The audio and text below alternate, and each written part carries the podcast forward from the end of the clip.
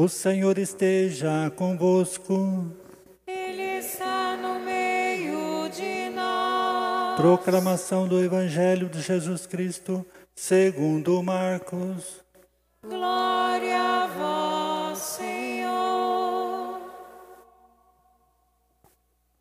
Naquele tempo, as autoridades mandaram alguns fariseus e alguns partidários de Herodes para apanharem Jesus em alguma palavra.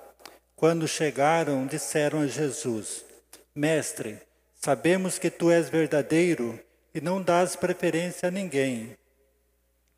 Com efeito, tu não olhas para as aparências do homem, mas ensinas com verdade o caminho de Deus. Dize-nos, é lícito ou não pagar o imposto a César? Devemos pagar ou não? Jesus percebeu a hipocrisia deles e respondeu: Por que me tentais? Trazei-me uma moeda para que eu a veja. Eles levaram a moeda e Jesus perguntou: De quem é a figura e a inscrição que estão nessa moeda? Eles responderam: De César. Então Jesus disse: Dai, pois, a César o que é de César, e a Deus o que é de Deus. E eles ficaram admirados com Jesus. Palavra da salvação. Glória a vós, Senhor.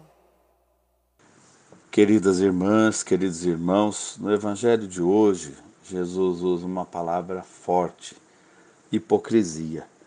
E a palavra hipocrisia está ligado à palavra pessoa e à palavra personagem.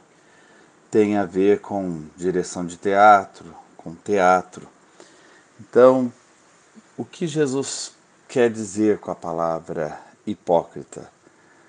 Vocês estão agindo como personagens de uma história. Mas quem é que está escrevendo essa história para vocês? Vocês interpretam a quem? E a quem vocês seguem na interpretação? Nós podemos vivenciar um teatro de fantoches, um teatro com uma trama mentirosa, com uma trama enganadora, enfim. Por trás das palavras, nós temos esta mensagem: a hipocrisia, então, ligada à pessoa, personagem, e alguém que é manipulado por uma outra pessoa. E é interessante a gente pensar o seguinte, que um personagem numa peça teatral, ele acaba ali naquela história, ele morre naquela história. Você já assistiu alguma novela que de repente aquele personagem deixou até saudade porque era interessante, mas morreu ali, acabou ali. Então vamos pensar na nossa vida. Quem é que dirige a trama da nossa vida? Quem é que coordena a nossa história de verdade? Às vezes a gente quer ser o diretor da própria história, né? O único protagonista. Mas na realidade não é assim. A gente se abre ao sobrenatural, à presença de Deus, e a gente sabe que Ele tem um desígnio muito maior para nós. A peça nas mãos dele é completa e não termina no aqui e agora, não é só o viver o dia a dia, mas é nos ligarmos à eternidade. Nós temos uma ligação com a eternidade, nós temos uma ligação com o céu. Mas voltando à pergunta, como tem sido a nossa vida? Se Jesus pedisse assim para nós: Olha, me apresente o seu casamento. Quem escreve a história do seu casamento? Deus está conduzindo tudo? Ou você só está querendo tomar as rédeas? Ou você está deixando o mal tomar as rédeas? A sua vida profissional. Que selo está marcado aí na sua vida profissional? Você pertence a quem? A sua vida econômica, o seu dia a dia, a sua saúde física e mental, que selo carrega? De uma confiança em Deus ou algo só ligado ao que esse mundo oferece. Quando Jesus pede aquela moeda e diz, dai a César o que é de César e a Deus o que é de Deus, ele está olhando para aquelas pessoas que, no fundo, ele pergunta a elas, quem dirige a vida de vocês, é César ou é Deus? Quem dirige a vida de vocês, as coisas que o mundo propõe ou aquilo que o Evangelho propõe? E existem os diretores, outros, que querem nos derrubar e nos colocam um outro roteiro para a gente seguir. Escuta, você só servir as pessoas. Ah, mas isso é difícil. Ah, você ser humilde. Não, mas isso é difícil. Ah, você perdoar sempre. Ah, mas isso é impossível. Amar até os inimigos? Não, vamos mudar essa trama, vamos mudar esse roteiro. E se a gente não tomar cuidado, a gente cai nas garras de um outro roteirista. A gente vai perdendo esta trama do Evangelho que deve coordenar a nossa vida e vamos deixando outras marcas de outros proprietários ficarem aí gravadas no nosso coração, na nossa alma. Então é interessante o quanto esse Evangelho faz a gente pensar a quem de verdade nós pertencemos, a quem pertencem os nossos comportamentos, as nossas ações, de quem nós somos. Nós queremos ser de Deus, nós somos de Deus, nós somos da família de Deus. Nós nos identificamos com o Evangelho de Cristo e mais ainda a gente sabe que o Evangelho de Cristo nos coloca numa história que, como eu disse antes, nos liga à eternidade, nos liga ao céu.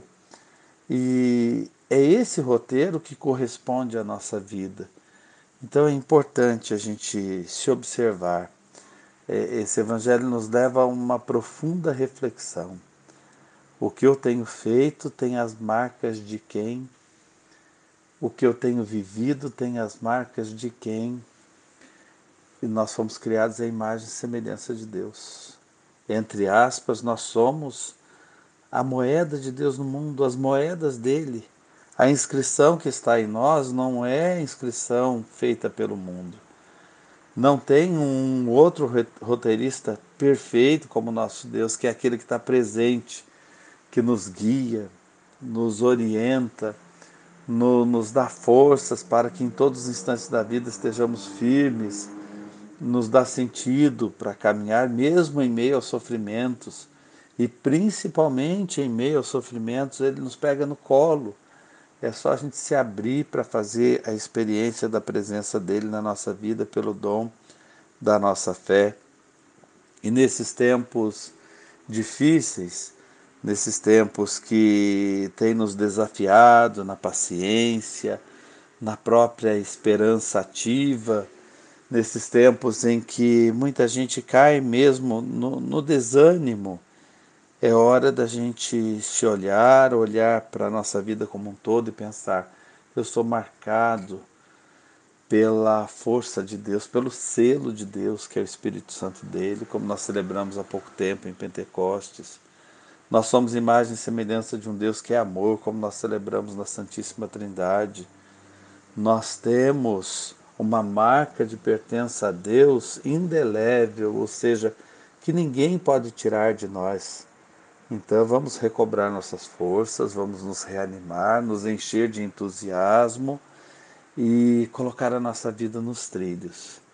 Deus é o diretor dessa história que nós cumprimos. E nós não podemos sair do roteiro de Deus. Ele sabe o melhor para nós e a gente tem que ter aquela confiança de filho.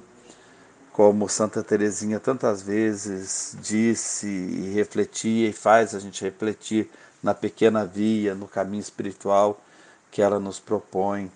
E o salmista também diz isso, eu quero ser como uma criança nos braços de seu pai. Me sentir na segurança que esses braços de pai podem me oferecer. Não quero fugir desses braços de um pai que é o grande roteirista da minha vida e que me responde no dia a dia os paraquês, muito mais do que os porquês, e me faz entender que a vida é uma aventura maravilhosa, que vale a pena viver, que vale a pena dar passos no caminho para a vida que Deus mesmo é. Por isso, desde já, tudo que eu sou, tudo que eu faço, deve ter uma marca de Deus e o mundo deve perceber isso. A Deus o que é de Deus, e nós somos de Deus. Amém.